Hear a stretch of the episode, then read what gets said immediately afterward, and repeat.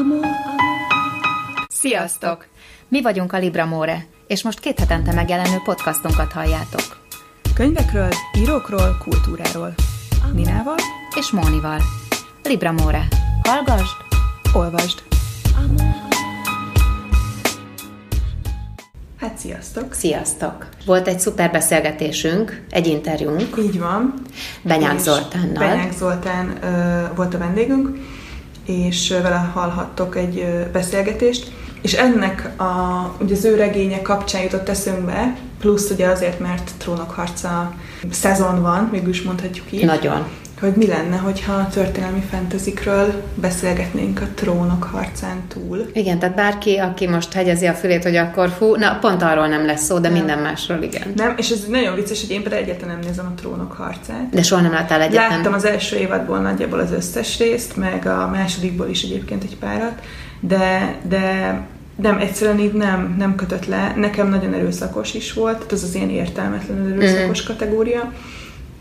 Bean-t megölni az nem volt egy jó húzás, ezt nem, nem, nem szerettem, hogy ezt, hogy ezt, és aztán ugye nyilván ezért elolvassa az ember, hogy kivel mi történik, mert olyan szintű hype van körülötte, Aha. hogy, hogy még ha nem is követed, akkor is értesülsz arról, hogy hogy is hívták ezt a Black Wedding, vagy mi volt ez a Igen, ilyen azt elhíresült ilyen nagy mészárlás Ó. például. Tehát, hogy arról is tudsz, mert hogy olyan szinten benne van a hírekben, hogy megkerülhetetlen. Vagy Red Wedding. Vagy Red Wedding, az. igen. Na, Red Wedding, és tehát hogy ott is így mm, tud az ember, tehát ezek, ezek ilyen értelmetlen dolgok, plusz ugye nagyon sok szálon fut a sztori, ami így jó, tehát egyébként nem rossz, hogyha ilyen sok szálon fut, de te, te viszont nézed. én Most mint így- állat. Na, hát akkor, akkor te mondd el, hogy miért nézed. Nekem, nekem nem tűnt fel, hogy naturális, ezt szoktam visszahallani. Mhm. Nekem teljesen valós.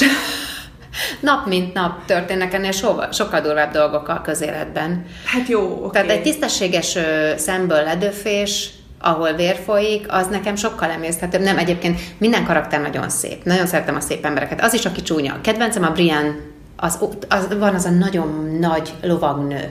Ja, igen, igen, igen. Hát, igen. tehát, hogy mindenki Igen. nagyon szép, és nagyon megszereted. Hát ugye tipikusan arra épít, hogy még a rossz karaktereknek is, vagy a, van egy szerethető oldala. De hát ugye megbeszéltük, hogy erről nem beszélünk. Igen, úgyhogy most ennyi volt. Mi lesz, amikor beszélünk harca. valamiről? De...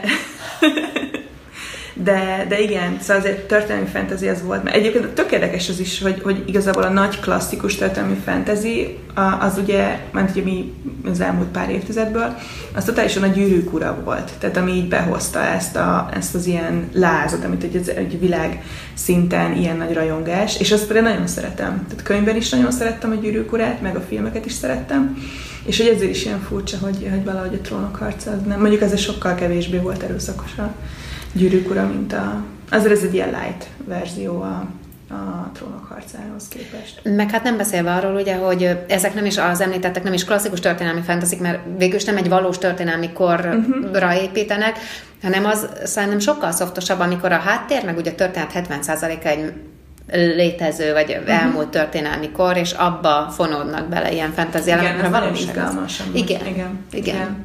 Úgyhogy te azért rápillantottam a listádra, jóval több mindent hoztál, mint én. Most, hogy így végig gondoltam, hogy milyen, milyen könyveket említsek, most egy kicsit egy ilyen ismétlés lesz ebből a szempontból, de muszáj megemlíteni, meg talán így akkor még inkább tudom hangsúlyozni, hogy emberek olvassatok el ezeket a könyveket, mert zseniálisak.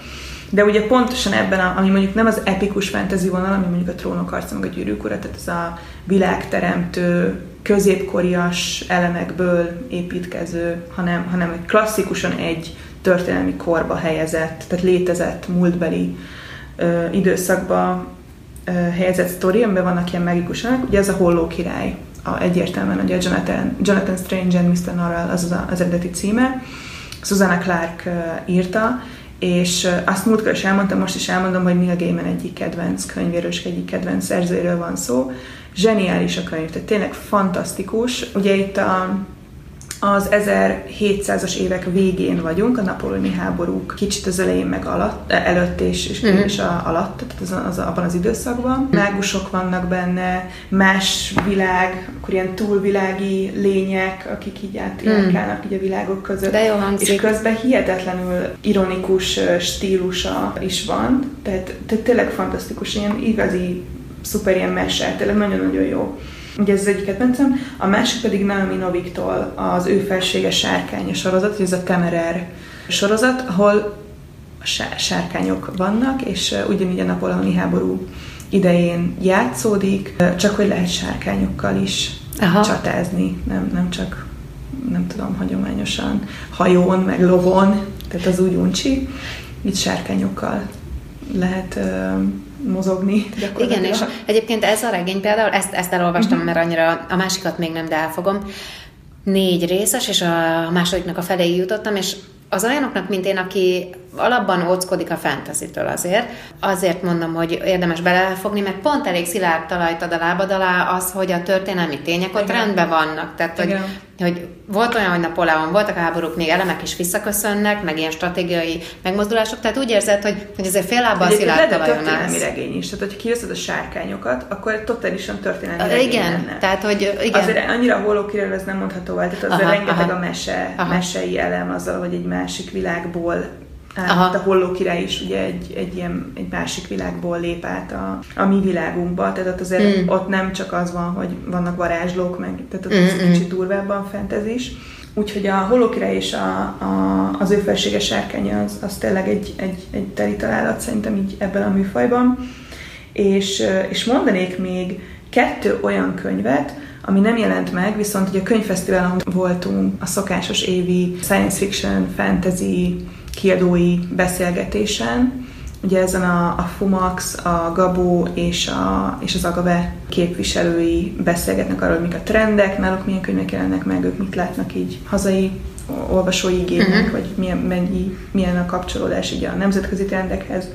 És ugye tökre örvendetes, hogy van egy Poppy War című új, ilyen epikus fantasy műfajú könyv, amit egy kínai kislány írt, kislányt mondok, Ez nagyon durva. 18 évesen írta meg, és ilyen hihetetlenül komoly és összetett sztoriról van szó. Ugye nagyon sok helyen kellett neki tisztázni, hogy azért, mert van benne egy iskolattól, még nem lesz ilyen Harry Potter jellegű jengedált igen. Uh, sztori, tehát nem erről van szó, meg, meg nem, nem romantikus sztori, azt is elmondta, hogy egyáltalán tehát nincs, nincsen szerelmi szál a, a történetében. Nagyon-nagyon komoly ilyen geopolitikai könyv, ami nagyon sokban, ugye War, mert, mert hogy az ópiumnak is tök oh. fontos szerepe van benne, és alapvetően ami, ami inspirálta, az, és egyébként össze fog megjelenni magyar nyelven az Agave kiadónál, az a, a múlt század közepén a kínai-japán háború, illetve a, igen, tehát gondolom az, a, a, hogy milyen, mik voltak azok az eszközök, ami, ami, ami gyengítették a kínaiakat, például mi az, ami kiszolgáltatott tette őket, ugye azt hogy az opiumfüggőség, ez például egy ilyen tök fontos. Ö, dolog volt ebben.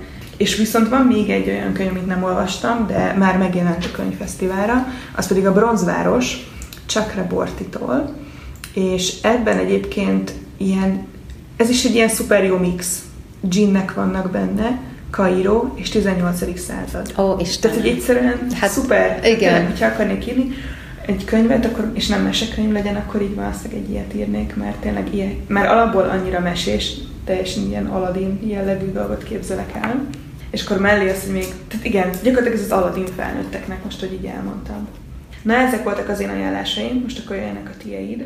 Jó, én miközben beszéltél, fölülbíráltam egy-két dolgot, úgyhogy bedobok egy tök újat, mert eszembe jutott erről a, az Egyiptomról Rajdinak az éjfél gyermekei. Egy éjjel kezdődik az egész történet, uh, India független válásának éjjelen, ezt nem fejből mondom, 1947. augusztus 15-én, amikor is az az igazság, hogy kétszer is olvastam, de a legfrissebb is tíz éves emlékem, de oké, okay, hogy azt hiszem ezt a mágikus realizmus műfajába szokták sorolni, de attól függetlenül igaz rá az, hogy, hogy csodálatosan kibontja azt a történelmi és társadalmi közeget, meg, meg körülményeket, amik akkor voltak, hogy egyszerűen úgy leír egy, úgy leír egy fűszerpiacot, mint az állat, olyan hangulata van, hogy ez hihetetlen, és ezzel együtt olyan gyermekek születnek, mi is volt ott, hogy hogy akiknek varázslatos tulajdonságaik vannak. Egyik erre képes, másik Igen, arra nem. képességeik vannak. Igen. Az, én nagyon régen olvastam. Igen, most elnézést mindenkitől.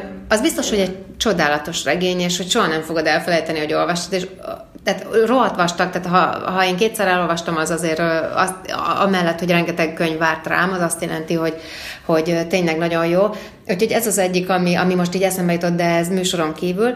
A másik nagy kedvencem, ezt már egy korábbi adásban mondtam, Filip Kédik, uh-huh. ugye, aki régen ő volt nekem a, az atya Isten, de most uh-huh. már, már elnézést kérek de, de most már úgy kicsit beteg. Tehát, hogy nagyon szép, jó betegség, jóféle betegség, de ezeket most már nem olvasom, mert igazából science fictionben jó, de azt sem mondom, hogy science fiction ilyen nagyon nagyon elborult, drogos víziók ezek.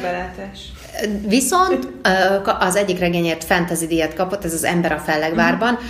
Abból az HBO csinált, azt hiszem, sorozatot, vagy a Netflix? Nem, bocsánat, nem az HBO, az Amazon. Az Amazon. az Amazon csinált sorozatot Amazon belőle, és ott az a kiinduló pont, hogy a második világháborút Németország, a náci Németország és a a japánok, japánok nyerték meg, és, és hogy ment így a javak újraelosztása, meg a, a meg milyen törvényeket hoztak milyen. be. Aha. Igen, úgyhogy, úgyhogy ez egy nagyon izgalmas gondolatkísérlet, és a sorozat is nagyon-nagyon-nagyon jó. Két nevet csak névszinten említem meg, mert mind a kettőről elég sokat beszéltünk. Isigurónak a, az eltemetett óriás, azt már nagyon sokat emlegettük. A, a Arthur király halála után uh-huh. játszódik, és a szakszonok és a britonok uh-huh. teljes békében élnek, de kiderül, hogy azért, mert Arthur király behozott egy sárkányt, aki leheletével, feledésben, yeah. örök feledésben tartja az embereket, és egy idős házaspár a főhős, akik, akik faluról falura vándorolnak, és megpróbálják a fiúkat megtalálni, mert arra emlékeznek, hogy van egy fiúk, csak elfelejtették, hogy mi lett vele. És, és ez meg olyan szinten reális az a regény, hogy az akkori Angliát, amennyire helyre tudják állítani, vagy vissza lehet következtetni, hogy zajlott egy falusi élet, hogy zajlottak a kolostorban a napok.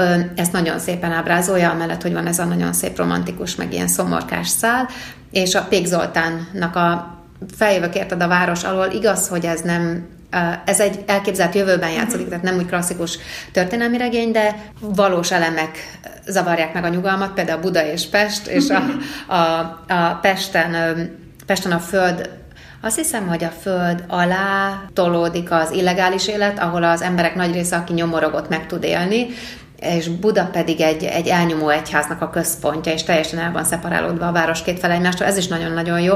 Elég jövőbe látó ez is egyébként. Hát, úristen, nem tudom. Mi most Budán vagyunk, nem érezzük az Szent egyház nem, nyomását, nem, nem. de ez lehet, hogy a következő adásra már megváltozik. Igen. Viszont most, hogy így magyarokat említek, te hallottunk még magyar neveket a a Moskát Anitát például. Igen, igen róla ugye nem beszélt, én nem olvastam még a könyvét, de én ugye nagyon-nagyon jó uh-huh. kritikákat, meg őt, őt is nagyon szeretik. Neki ugye a Horgonyhely című könyve az, aminek most azt a folytatása megjelent. A folytatása az? Az írha és a bőr, az a címe? Nem a folytatás? Igen. Nem tudom, Vagy hogy a folytatás. Én, én inkább erre emlékszem, hogy különálló, Aha. de hát sajnos egyiket de, sem. Igen, de ugye ott meg arról van szó, ami egy ilyen kicsit ilyen ugye jóval előbb, vagy hát a Szolgálány mesé ez egy régi könyv, de a film az, ami ugye az Ed Wood regényét így behozta, csak arra felmondom, hogy ott is a terhes nő, mint ilyen fontos Aha. főszerep. A, nála is ugye az van, hogy azok mozoghatnak, mert hogy egyébként nagyon röghöz kötött mindenki, hogy nem nagyon hagyhatja el azt a, a, a lakóhelyét. Azok viszont vándorolhatnak, akik, akik terhesek, vagy talán képesek, szülőképesek. Aha és hogy ez egy ilyen hatalmat is ad, meg nyilván akkor a, hmm. a gyerekkel együtt is tud vándorolni, és nem tudom, hogy pontosan mi, mi az, ami, ami történik a könyvben, de egyébként egy nagyon izgalmas téma, és nem tudom, hogy az írva és a bőr az, az mennyiben kapcsolódik így ehhez a, uh-huh. az alap sztorihoz, hogy itt teljesen más, lehet itt totálisan más történet. De, de ez, ez tök érdekes egyébként, hogy pont ez a, ez a, a terhesség, mint, mint képesség gyakorlatilag Aha. az, hogy, az, hogy te teherbe tudsz esni. Ez milyen fontos lett amúgy a, a nem csak a szolgálati mesél kapcsán, hanem ez egy, egy ilyen nagyon fontos elem egyébként ugye a női hatalomnak a, az ilyen, nem tudom, jelképe csomó regényben.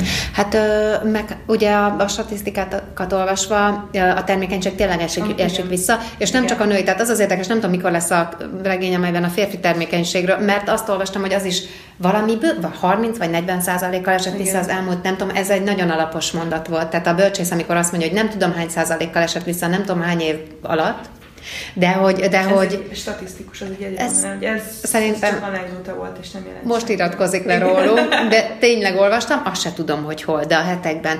Úgyhogy, úgyhogy hát valószínűleg az történik itt is, ezeknél a regényeknél is, hogy elolvas egy cikket, teljesen tényekre alapulva számokkal, és, és hát ez elindít valamit a fejében.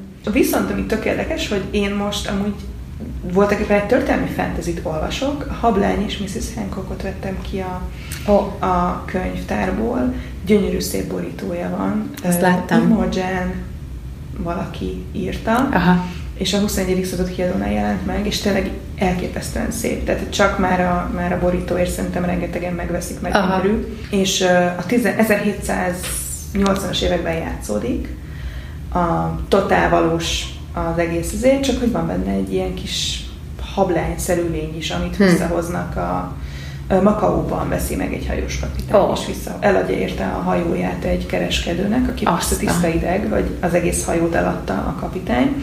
Egy ilyen kis furcsa, pikkelyes, ilyen kis sellő baba, vagy nem is tudom, mert egy ilyen nagyon pici lényről van szó. Most még az elején tartok Aha, a aha. 40 oldalnál kb. De, de hogy akkor kitalálja a, ka, a kapitány, hogy ezzel rengeteg pénzt lehetne keresni, mert hogy viszi majd így mutogatni Mm. vásárokba, és hogy rengeteg pénzt tud, sokkal többet, mint amennyit egy ilyen Aha. Hajó hozna, vagy annak a, a rakománya. Úgyhogy most itt tartok, hogy akkor éppen azt, azt egyeztetik a kereskedő és a kapitány, hogy akkor hogyan keressenek ebből egy ezzel a, ezzel a furcsa lényel ö, minél több pénzt. Mm. És tök érdekes mondom, hogy az egész teljesen valósághű eddig, tehát van mint hogyha, mintha, nem is tudom, milyen regényt, egy ilyen tört, klasszikus Mhm, mm-hmm. mhm. történelmi, ilyen, ilyen kicsit finomkodó, történelmi, Mhm. ilyen romantikus regényt olvasnék, mert van közben egy másik szál is, az pedig egy, az pedig egy, egy ilyen madámnak a szalonjában feltűnt, és ilyen, hát nem is tudom, kicsit ilyen Madame Pompadour, ilyen nagyon gazdag embereknek a kegyeit kereső, és akkor a, a ilyen kurtizánként élő lány, a másik főszereplő, egy ilyen 20 éves lány, akit Hm. hmm. Angelikának hívnak. És majd ő valahogy találkozik a kereskedővel, meg ezzel a, ezzel a hableányjal, úgyhogy nem tudom, hogy hogyan fognak összeérni a szálak. De ezt csak azért hoztam föl így példaként, mert aki, aki nem szereti mondjuk a nagyon véres, nagyon erőszakos fantaziket, annak egyébként ez egy teli találat. Aha. Mert ugyanúgy megvan a történelmi kor, van benne egy kicsi mesei elem, vagy Aha. egy ilyen kis ilyen, ilyen természet feletti, vagy egy ilyen nem, nem szokványos regényelem, viszont egy ilyen totál békebeli, meg ilyen nagyon kis, nagyon kis cuki, cuki történet. Úgyhogy Hm. Úgyhogy egyelőre még eddig tetszik, tehát 50 oldalnál vagyok, negy- 40 és 50 oldal között. Eddig még ilyen aranyos. Jó. szoktam reggelente olvasni. Hogy így jól induljon a napod. Igen, igen. Tök jó. Igen. Hát akkor szerintem azért kavarjuk fel egy kicsit az indulatokat, ha, ha egyetértesz, akkor játszunk be a trónok Hát az muszáj. Azért az az igazság, hogy az nagyon-nagyon jó. De abból van egyébként feldolgoz, magyar feldolgozás is, a, azt hiszem a Pazó Mamma dolgozta fel. Úgy rémlik, hogy És ők- jó? Aha, egyébként egész jó. Ilyen meglepően jó. Hát De mi az eredetire szavazunk most? Szerintem igen. És akkor utána nem Jamie Lannister tűnik föl, hanem Benyák Zoltánnal fogunk beszélgetni. Az egy nagyon jó beszélgetés volt, úgyhogy hallgassátok szeretettel.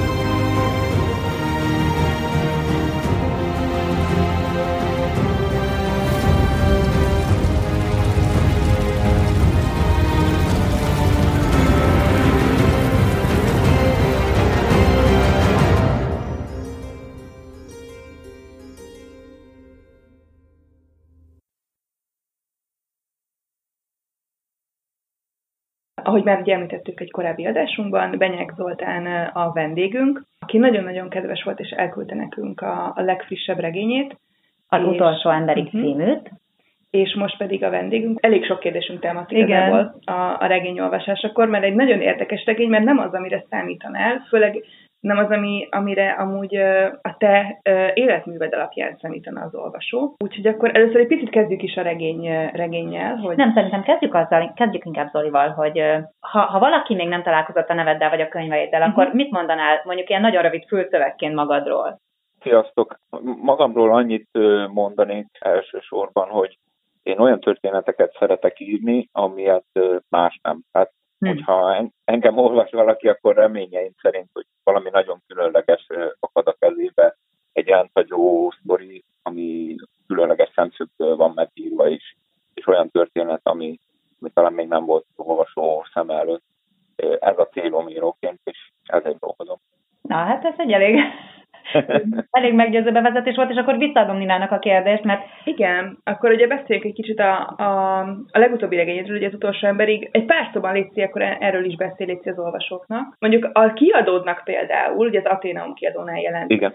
Mi, milyen ilyen kis rövid összefoglalót küldtél, abstraktot küldtél arról, amikor így kérdezték, hogy milyen könyvben dolgozol? Mikor először beszéltem az Atenaum kiadó főszerkesztőnek, Szabó Tibornak a, az utolsó emberikről, akkor vázoltam neki ezt az egész sztori vonalat, hogy különböző korokban járunk majd, és a szereplőink újra és újra megszületnek, szembefordulnak egymással, meg kell küzdeniük, lesz az egésznek egy ilyen nagyon ideológiai történelmen átívelő kalandos útja. És Szabó Tibor azt mondta nekem, hogy na, hát ez olyan, mint a, az ember tragédiája keresztezve a hegylakóval. és, és rájöttem, hogy hát ennél jobb helyen nem lehetne ez a regény, mert ő, ő kapásból leszűrte, hogy, hogy én hova akarok célozni ezzel az írással. Tehát, hogy komoly is legyen, meg közben kalandos, kalandos is, ne legyen unalmas, legyen egy letehetetlen regény, ami azért ad valamit. Ahogy így nézegettem a könyveidet, először a fantasy meg a science fiction tűntek föl, és ami megdöbbentett, hogy ez nagyon kevés íróra jellemző, azt gondolom, hogy utána átcsap a realista regények birodalmába is, és, és konkrét kőkemény szépirodalmat írt. Például olvastam, hogy azt a könyvedet nem olvastam, hogy az egyikben, a Csavargók dala című regényedben az alaphelyzet az, hogy három csavargó megtalál egy szemétre dobott csecsemőt. Az egy nagyon érdekes kérdés, hogy például mi volt az, ami miatt azt gondoltad, hogy szeretnéd megpróbálni magad egy másik műfajban, vagy mi nyomta meg azt a gombot rajtad, hogy és hogy főleg egy ilyen kőkemény témával foglalkoz? Először is én nem látok akkor a különbséget a, a reális és az irreális között. Szerintem a valóság az, ami a, világból elér az elménkig. A legjobb esetben is ez egy poszlánya csak az egész képnek, amit át kell engedni utána a személyes űrökön. Jó példa erre, hogy ugyanannak az eseménynek a két szemtanúja más és más történetet mond el az adott eseménytől. Hm. Hogy én szerintem a, a reális és az irreális azért összefonódik ebben az esetben. Én ráadásul szeretek fantasztikus sztorikat kieszelni, és a fantasztikumot igyekszem arra használni, hogy a mindennapi életünknek egy részére rávilágítson, azt járom körbe vele. Szerintem a jó írás az olyan, mint egy finom karikatúra, és az irrealitás azért kell, hogy, hogy megmutassa a, a reális. A szép irodalom, meg hogy melyik témákat hogyan választom ki, illetve műfajokat, erre azt szoktam mondani, hogy először nálam mindig a téma van meg, hogy mit akarok írni, és hát ha megvan a téma, az már nagyon sok minden meghatároz onnantól kezdve a, a szereplőktől kezdve, akár még a műfajon keresztül is. Egy picit visszatérve az utolsó emberignek a, a sztoriára, hogyan választottad ki, hogy milyen történelmi korokba helyezd a sztorit, meg, meg, a, meg ugye a szereplőt, szereplőket? Ez volt az egyik legérdekesebb kaland ebben az egészben. Én ö, tudtam már akkor, hogy mit, mit akarok írni. Ugye az utolsó emberig főként arról szól, hogy a, a jó és a rossz harca, de hát ez már elég elcsépelt lenne, én inkább egy kicsit arra akartam kiegyezni, hogy a jó és a rossz mennyire egyszanylagos, hogy, hogy egyes korokban, amit jó cselekedetnek hiszünk, az akár egy-két évtizeddel vagy egy évszázaddal később már gonoszságnak minősül, úgyhogy én erről akartam írni. Na és akkor ez volt a, a magja, az alapötlet, ehhez kellett keresnem olyan történelmi korokat, hogy, hogy ezt be tudjam mutatni. És én igyekeztem olyanokat találni, ahol a történelem kereke megfordult egy kicsit, és, és teljesen új irányultságot kapott a mi történelmünk, és ezek lettek az egyes fejezetek. Például az elsőben a felfedezések korában járunk, amikor az Európa, Európa felfedezte az új világot, Amerikát, és azt gondolom, hogy ez volt például egy olyan lökés, ami egy új mederbe terelte a, a történelem folyását. Aztán jött a francia forradalom, a, ugye a Dessalmárki kastélyában történtek. Azt gondolom, hogy a francia forradalom is egy kicsit olyan volt, ami a modern Európát megalapozta. Hasfelmető Jack pedig már a 20. századot vetítette előre, ugye ő volt egy olyan gonosztevő a, a média segítségével, ilyen ikonikus elmeltük úgyhogy így találtam meg ezeket a, történelmi korokat, bevallom azért önző is voltam egy kicsit, már a Szád Márkinak a karakterét azt imádom, ezt a, ezt a bizarr figurát, és a, a viktoriánus pedig különösen izgalomba hoz mindig azok a közös angliai listák, úgyhogy élveztem írni ezt a, az egész történelmi kalandregényt. Miért imádod Szád Márkinak a a karakter. Valahogy mindig kíváncsian tesznek engem ezek a külön figurák, és én próbáltam a Szádmárkit egy kicsit új köntösbe bemutatni egy, egy olyan nézőpontból, hogy ugye róla azt jegyeztük meg, hogy a szadizmus az ő nevéhez kötődik meg, hogy szexuálisan aberrált egy figura volt. Én itt egy kicsit filozófikusabb, kísérletező embernek szerettem volna bemutatni, aki azért a kora előtt jár, és ő ezen a szolgályon, a Latú nevű szolgályon kísérletezik, és próbálja a maradi gondolkodását előre mozdítani. Ez az egész fejezet kicsit erre lett kihegyezve, de, de fantasztikus volt írni, hogy egy ilyen papneveldében tanult fiatal srácot, ez a gátlástalan Márki hogyan kormányoz, élveztem minden sorát. Egyébként az zseniális volt, ez a fejezet volt a kedvencem, meg a hasonlóan és zseniális volt, hogy nem tudtam elképzelni, hogy mi az, ami a, a, ezt a fiatal embert, az erkölcsös fiatal embert ott maradásra bírhatja, és ez olyan szépen behoztad a, a kislányt a történetbe. Úgyhogy hát nagyon gratulálok így. Köszönöm.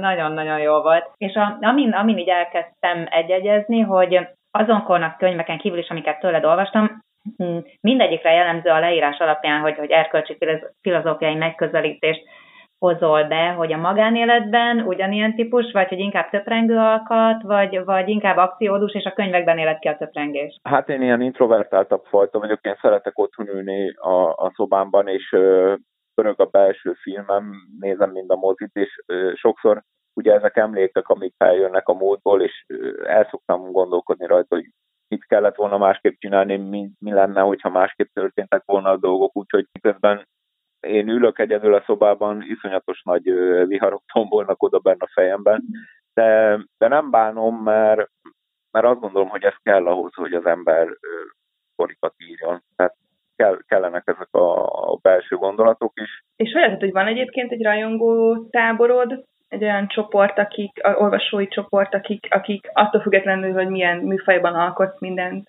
imádnak tőled, vagy azért ez nagyon, tehát lát, inkább azt látod, hogy a, hogy a műfajtól függ, hogy, hogy milyen olvasói reakciókat, meg, meg, meg milyen, milyen ki, hogy kik olvas. Az az igazság, hogy úgy látom, hogy azért kicsit nehéz ö, fába vágtam én ezt a felszét, mert én nem szeretek nagy különsorozatokat írni, már pedig manapság azon menő, tehát a, lehet sokat eladni, hogyha egyből franchise-ba gondolkodunk, meg sok kötetes regényeket tervezünk, de én mégis ilyen fajta vagyok, hogy kiragadok egy témát, megírok egy, egy komplet regényt, és utána a következőnél már más felé akarok gondolkodni, és más vizekre elvezni.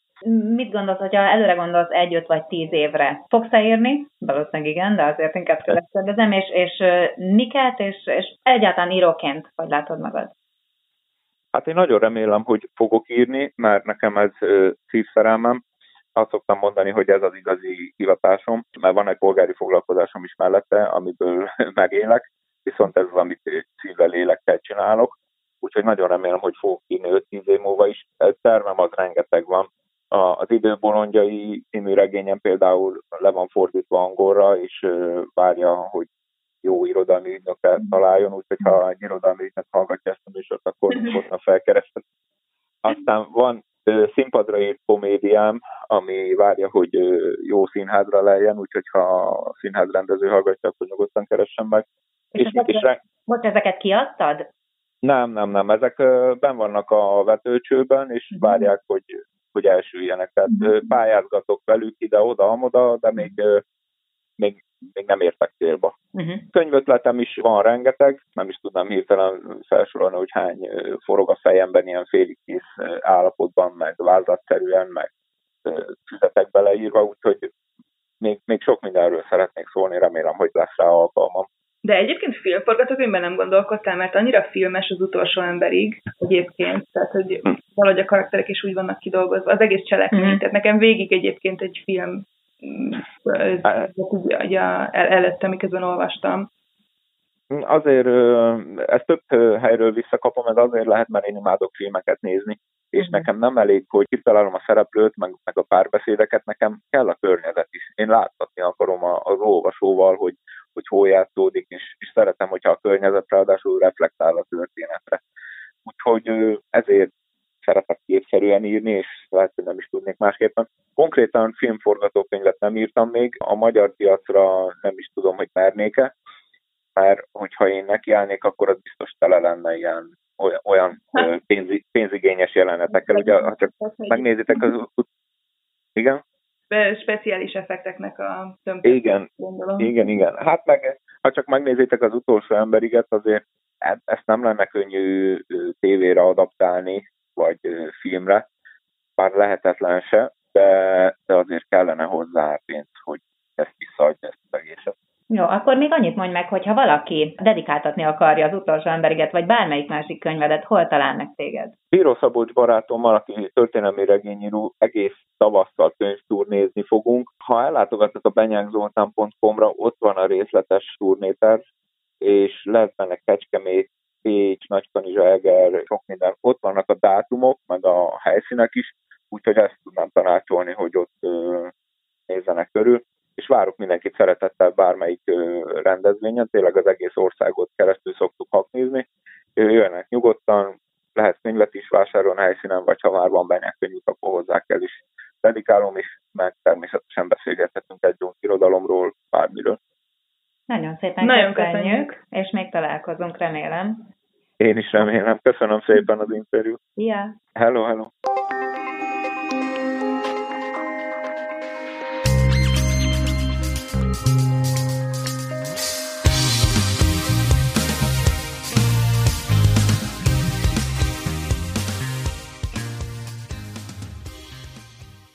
ennyi volt a mókamára. De, de még mókesebb, igazából sokkal jobb lesz majd ezt a következő adásunk után elmondani, vagy a végén elmondani, mert hogy akkor egy ilyen full mesés adásunk lesz, a me- legjobb mesekönyvekről ö, fogunk beszélgetni.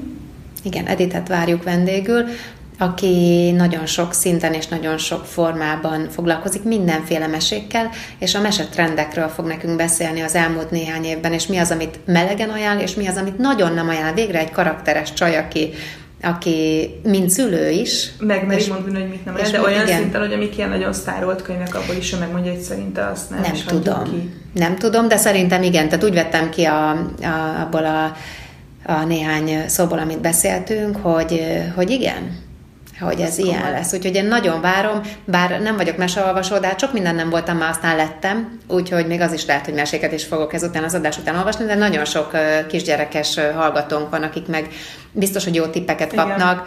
olyanokat, amik nem feltétlenül jönnek az első sorban szembe uh-huh. a Libri polcain. Úgyhogy először most ezt az adást nagyon köszönjük, hogy meghallgattátok, és két hét múlva találkozunk a mesés adással. Sziasztok! Sziasztok!